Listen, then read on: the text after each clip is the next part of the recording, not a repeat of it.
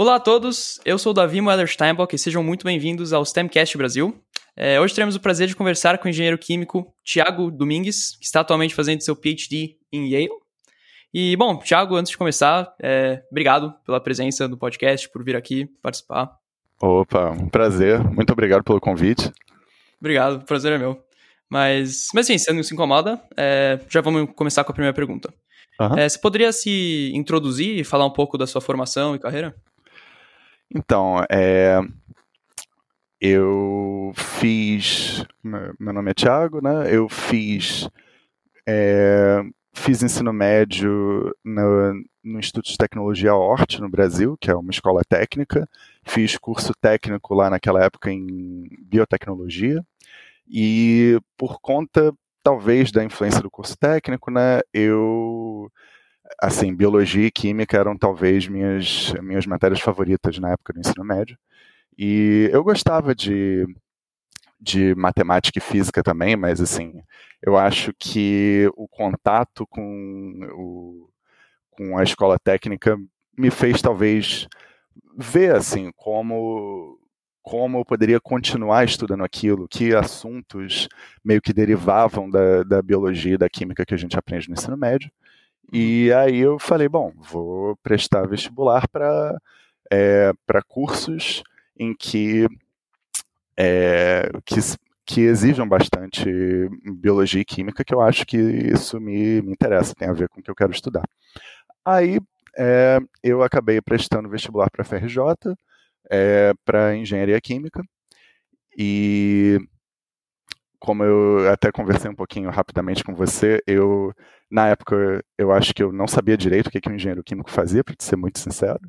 Assim, eu sabia que era um curso que era bastante amplo e que eu ia poder, se eu quisesse me especializar em bioquímica, por exemplo, eu ia poder fazer isso. E eu, assim, eu minha mãe estudou na FRJ, sempre me falou muito bem da universidade, e eu achei assim que dentre as aplicações que eu fiz, é, na minha cabeça, pelo menos, a UFRJ era o melhor lugar que eu poderia ir.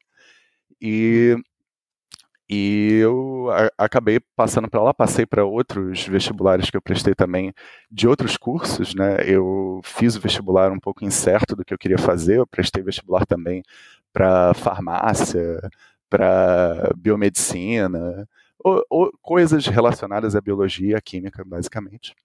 Uhum. E é, entrei na faculdade e chegando lá eu me apaixonei pela, pela matemática da faculdade, assim, pelos cálculos e pelas físicas que são normalmente, assim, para muita muita gente que começa a faculdade são assim cursos considerados difíceis que as pessoas ficam preocupadas que tem que estudar muito tempo e não sei o quê.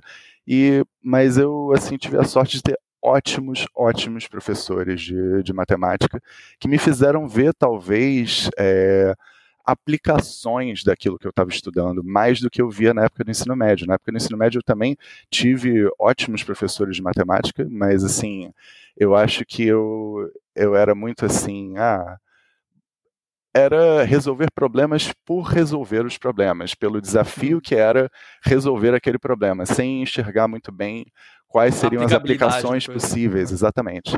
E aí na faculdade eu consegui ver isso. E ao mesmo tempo, eu achei que a minha impressão, pelo menos é, me baseando de onde eu estudei e o currículo que eu tive no ensino médio e o currículo que eu fui ter na faculdade, eu vi também que a química no ensino médio era muito diferente da química que eu aprendi na faculdade. Então, eu acho que os meus interesses foram mudando ao longo do curso. E por conta disso, eu depois do, do meu da faculdade no FRJ, eu fiz mestrado em matemática aplicada na própria UFRJ. E aí eu, ao final do mestrado, eu fui professor substituto na UFRJ por um ano e meio, que você é um o cargo de professor substituto é um cargo temporário. Normalmente te dão matérias é, introdutórias para você dar aula. Eu dei aula de cálculo, dei aula de álgebra linear, dei aula de matérias assim é, da matemática de nível superior, né? E depois disso eu passei para o doutorado aqui em Yale em engenharia química novamente, mas é, sou orientado por um professor da engenharia química e co-orientado por um professor do departamento de matemática aplicada daqui. Então eu acho que eu consegui é, fazer uma síntese de alguma hum. forma. Pegar da... o melhor dos dois mundos. Exato, assim, de conseguir juntar o que a minha carreira foi até então, entendeu? Entendi. E Legal. diga. E só, é, nessa experiência, você, falou, é, você foi professor substituto da UFRJ? Sim. E como você, como você entrou nisso? Você, você que foi atrás ou surgiu uma oportunidade? É, então, foi uma oportunidade que surgiu, que é uma oportunidade que o requisito mínimo para você ser professor substituto é você ter o diploma de, de mestre ou estar em vias de obter o diploma de mestre. Assim, se você tiver, pelo menos na UFRJ, né, se você tiver cursado todos os requisitos para o diploma de mestrado e só tiver faltando a sua dissertação, você pode concorrer no edital de seleção de professor substituto, ah. mas é claro que assim é, pode ser que alguém mais qualificado que você venha concorrer, e aí não necessariamente só com diploma de mestre você vai conseguir, mas é, nessa época eu, eu, tive sorte, talvez, pela concorrência que eu tive e consegui fazer. Assim, basicamente, você tem que passar por uma prova escrita e uma prova didática, né, de dar uma, dar uma aula sobre um assunto que é sorteado durante o concurso. E aí é, foi, foi meio que isso. Assim. Eu achei uma experiência fantástica. Assim. Eu, eu gosto de. É, das experiências que eu tive de dar aula, foi algo que eu fiz com prazer. assim. Eu, uhum. na, na época também, durante a faculdade, eu cheguei a dar aula num pré-vestibular comunitário no, no Rio. Oh, e não. também foi também foi uma experiência legal, eu acho, assim. E na época era uma profissão que você queria seguir? Você, queria, você pensava em ser professor ou, no futuro? Sim, é, eu sempre eu sempre admirei a ideia de uma carreira acadêmica. O problema talvez fosse que eu é, eu sempre tive muitos interesses e não sabia exatamente o que, que eu queria estudar, o que, que eu queria fazer, mas eu, eu já desde, desde um tempo antes, assim, desde cedo na, na, na faculdade, eu sabia que, sei lá, eu tinha essa ideia de que seguir carreira acadêmica seria interessante. Na minha cabeça, é, você, como acadêmico, você tem uma oportunidade, eu acho, de ter um pouco de liberdade sobre o que você quer pesquisar, né, sobre os assuntos que te interessam e a direção que você quer dar para o seu trabalho, que é verdade que outros profissionais liberais também podem fazer isso, né, mas ao mesmo tempo é uma carreira em que você está tendo a oportunidade de sempre se atualizar e você está sempre perto da fronteira da sua, da sua área, né? Você está vendo assim é, você participa de congressos em que você vê o que, que as outras pessoas da sua área estão pesquisando e assim o, quais são as novidades, né?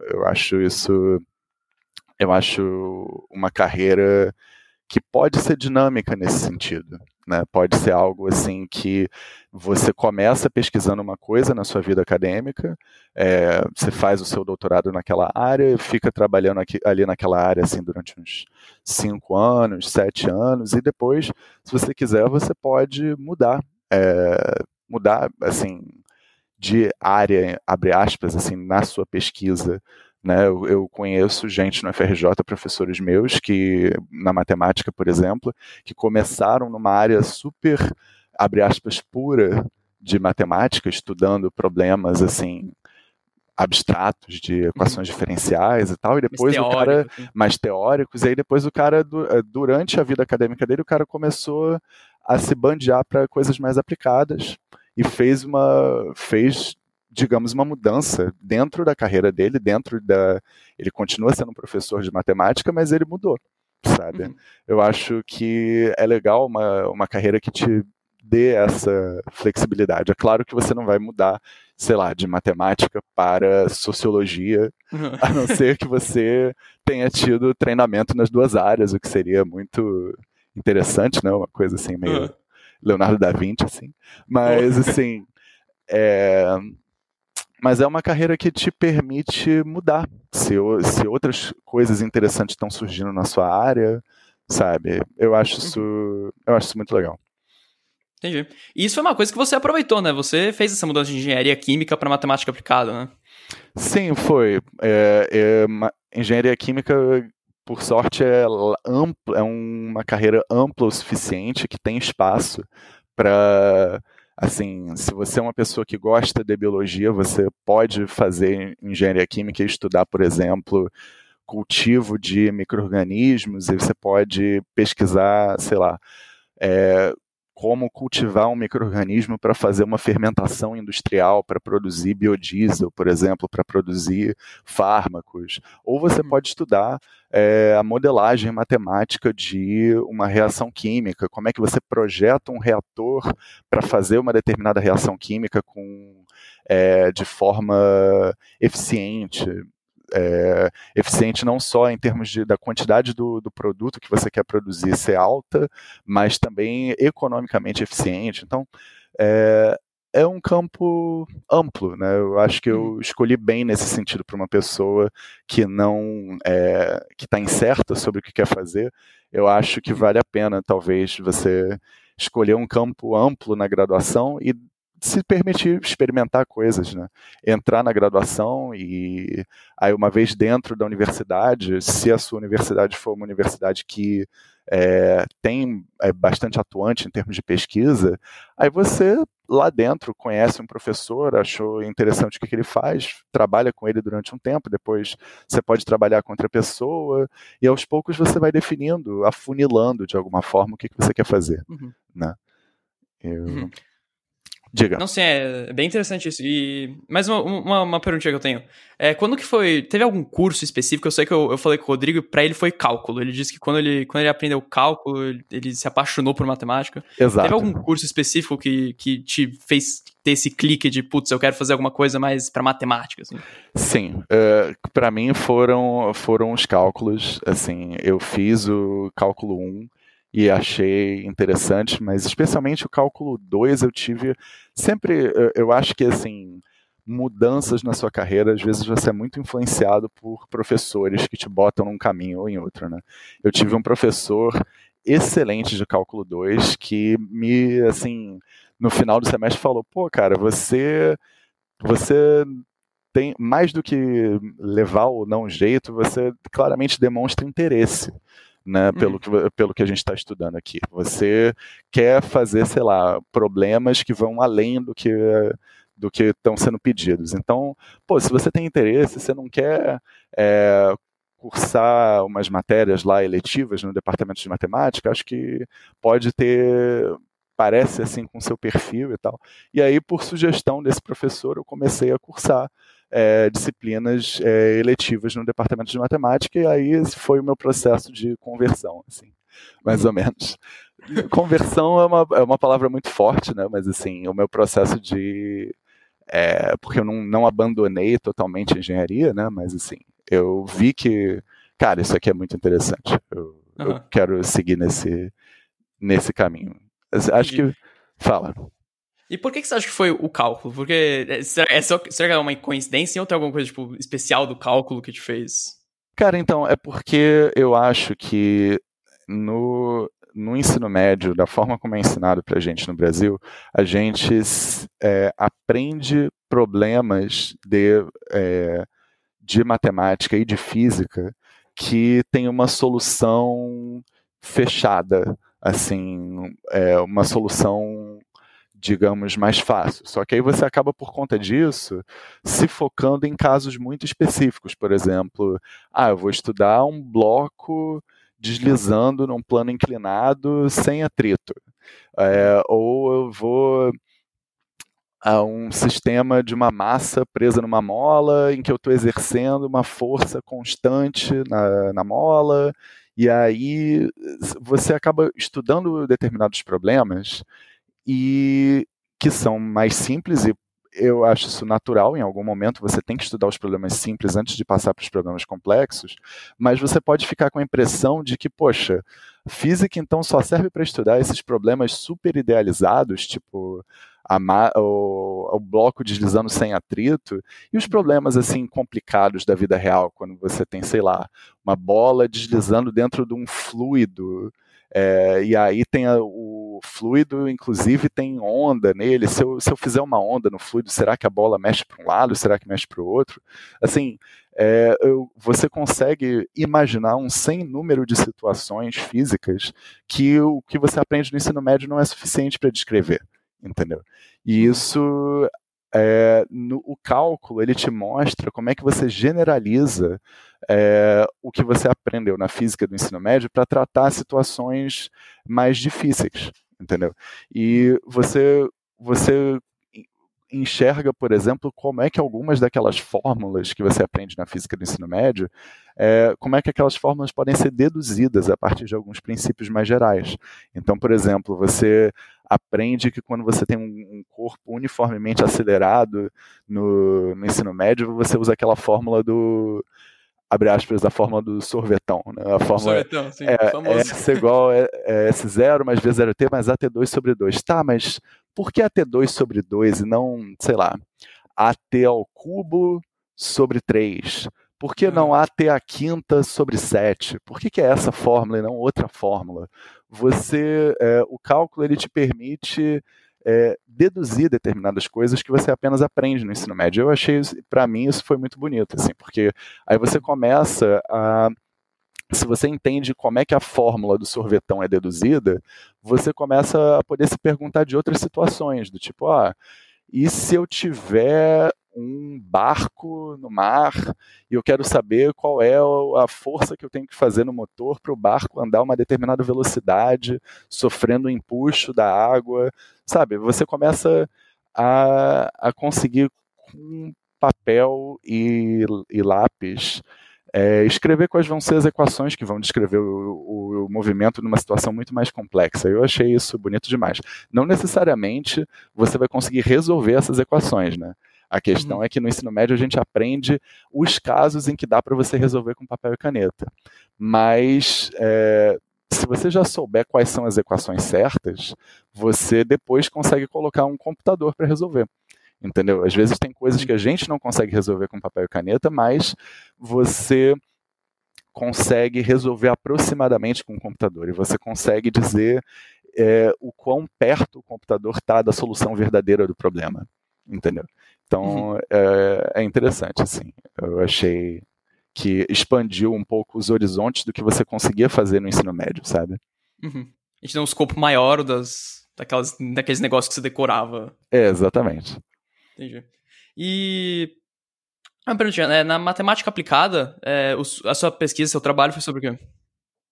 Então, é, na, na, época do mestrado, eu estudei é, equações diferenciais parciais, é, e eu estudei uma coisa assim bem é, teórica, eu diria.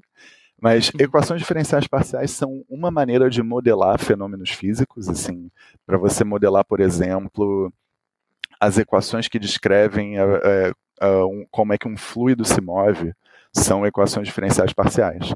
É, as equações que descrevem, por exemplo, se eu tenho uma, uma superfície metálica e eu, e eu esquento uma, uma haste metálica, por exemplo. Eu coloco, eu acendo o fogão e coloco a haste metálica debaixo do fogo quão rápido vai demorar para outra ponta da haste começar a esquentar e qual, qual vai ser uh, se eu medisse a temperatura ao longo do tempo na outra ponta dessa haste metálica, como é que isso ia variar? Você consegue prever isso com uma equação diferencial parcial, por exemplo.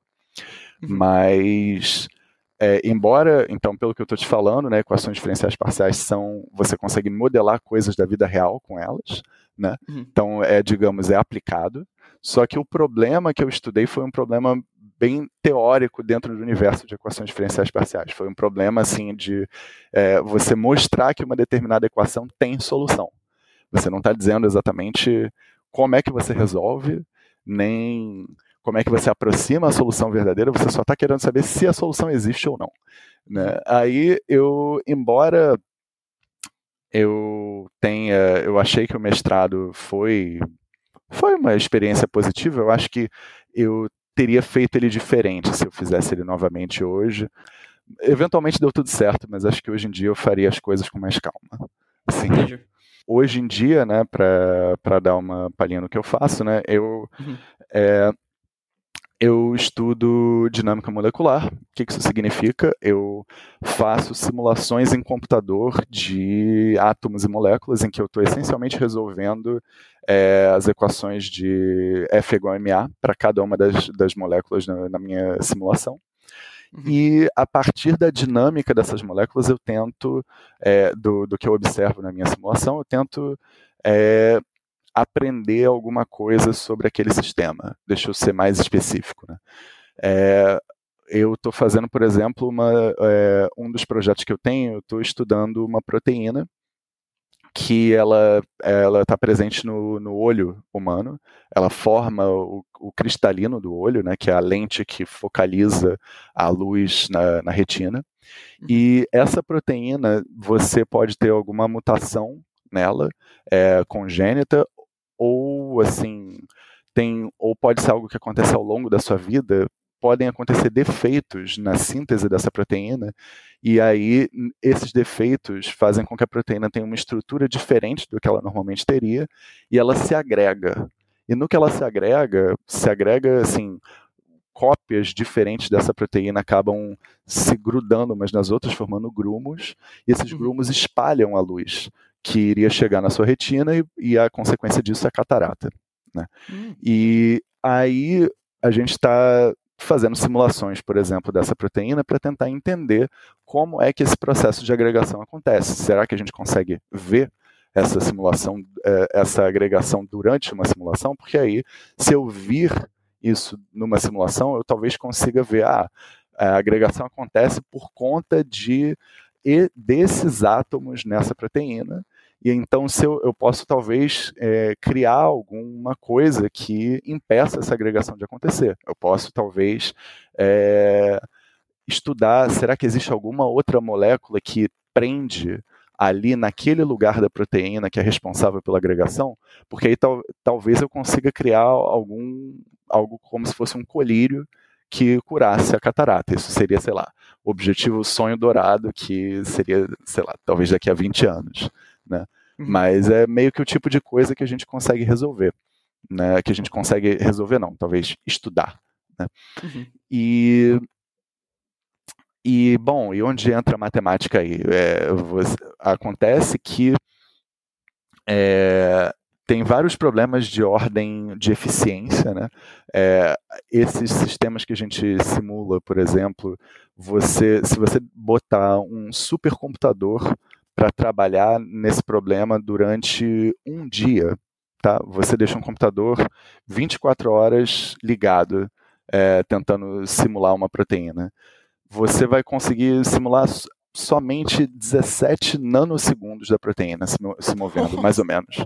Que é assim, um nanosegundo são 10 a menos 9 segundos. Né? Então, assim, a, acaba que, mesmo com os recursos computacionais que a gente tem hoje, simular é, átomos e moléculas é muito difícil. Né? E tem um outro problema ainda por cima. A gente sabe que átomos e moléculas, no fundo, as equações que regem o movimento delas não são F igual a ma da, da mecânica clássica. Uhum. Né? Tem um, todo um campo, que é a chamada mecânica quântica, que explica como átomos e moléculas se movem.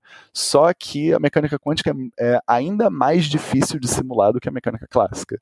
Então, Você precisa de um poder computacional N vezes maior. N vezes maior. Então, na prática, você tem, tem todo um trabalho trabalho de como você você sabe que as equações de verdade seriam as da mecânica quântica.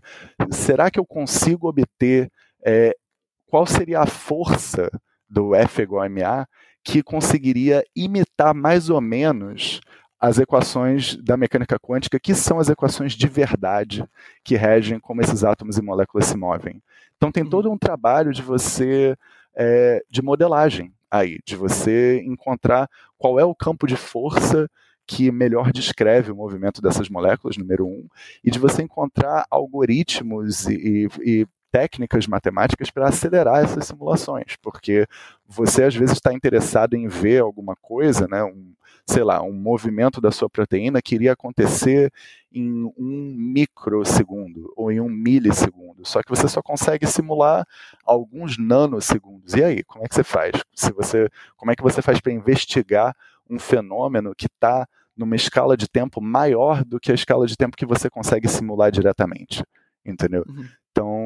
Então, é, é um problema que eu acho, assim, tem aplicações muito legais, né? Tem, tem uma aplicação para saúde, por exemplo, esse problema, né? Uhum. E tem muita matemática envolvida, sabe? É, é, eu acho uma, uma interseção legal, assim, de de ser um problema cuja a técnica para resolver é interessante e a aplicação que você consegue no final também é interessante. Né? Além dessa, desse problema de proteínas né, que eu estudo, é, no meu laboratório tem gente estudando, por exemplo, é, como você é, descobre materiais mais eficientes para fazer baterias, por exemplo, que é uma coisa super, super importante se você quer um dia ter é, carros elétricos baratos, né? Se você quer atacar o, o problema do, do, de gases estufa produzidos por, por carros, você trabalhar em pesquisa de baterias pode ser pode ser super relevante.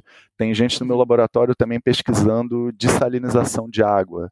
Como é que você desenvolve uma membrana que seja eficiente para separar é, água salgada e você conseguir ter água pura? Né? Uhum. E, e o interessante é que tudo isso você consegue investigar por computador hoje em dia. Entendeu? Então eu acho que essa área de simulação é uma área interessante pela gama de sistemas diferentes que você consegue simular. Né?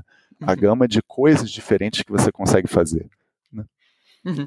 Isso é bem interessante. E uma coisa que, que é uma dúvida assim meio, meio leiga, mas essas simulações, vocês têm um software específico para fazer ou são algoritmos que vocês fazem em Python, Java, sei lá? Então, é, tem softwares específicos, mas assim, é, quando eu digo software específico, tem softwares que são open source que você consegue baixar é, e usar, e, no, e o que acontece é que tem gente que dentro da comunidade científica, né, das pessoas que fazem esse tipo de simulação, né, tem gente que tenta é, desenvolver novos módulos para esse software, entendeu? Novas, é, novas funcionalidades para esse software. Então, é uma, normalmente esses softwares que fazem computação, assim, cálculos assim mais intensivos, eles normalmente são escritos em C ou C++, assim, que são linguagens é, um pouco mais low level assim do que Python, né? São linguagens que são talvez mais eficientes pela forma como elas gerenciam memória e tal. É, mas é uma coisa que você, se você quiser, você pode baixar um, esse, esse software e tentar rodar na sua casa. Assim, entendeu? O, não, o negócio é que, às vezes, se você quer simular um sistema grande, é, você vai precisar provavelmente de um computador muito potente, né? E aí uhum. por isso que a gente nas universidades, a, é, a UFRJ, por exemplo, tem, tem convênios com supercomputadores né? Uhum. Que, de modo que você pode mandar, você pode escrever qual é o cálculo que você quer fazer, e você manda o cálculo para ser executado por um supercomputador, que pode estar. Tá, tem um supercomputador no, no LNCC, o Laboratório Nacional de Computação Científica, em Petrópolis, uhum. é, tem, mas tem também. É, tem, eu conheço um professor na FRJ, por exemplo, que é, manda cálculos para serem executados na China e depois ele coleta o resultado. Nossa. Entendeu?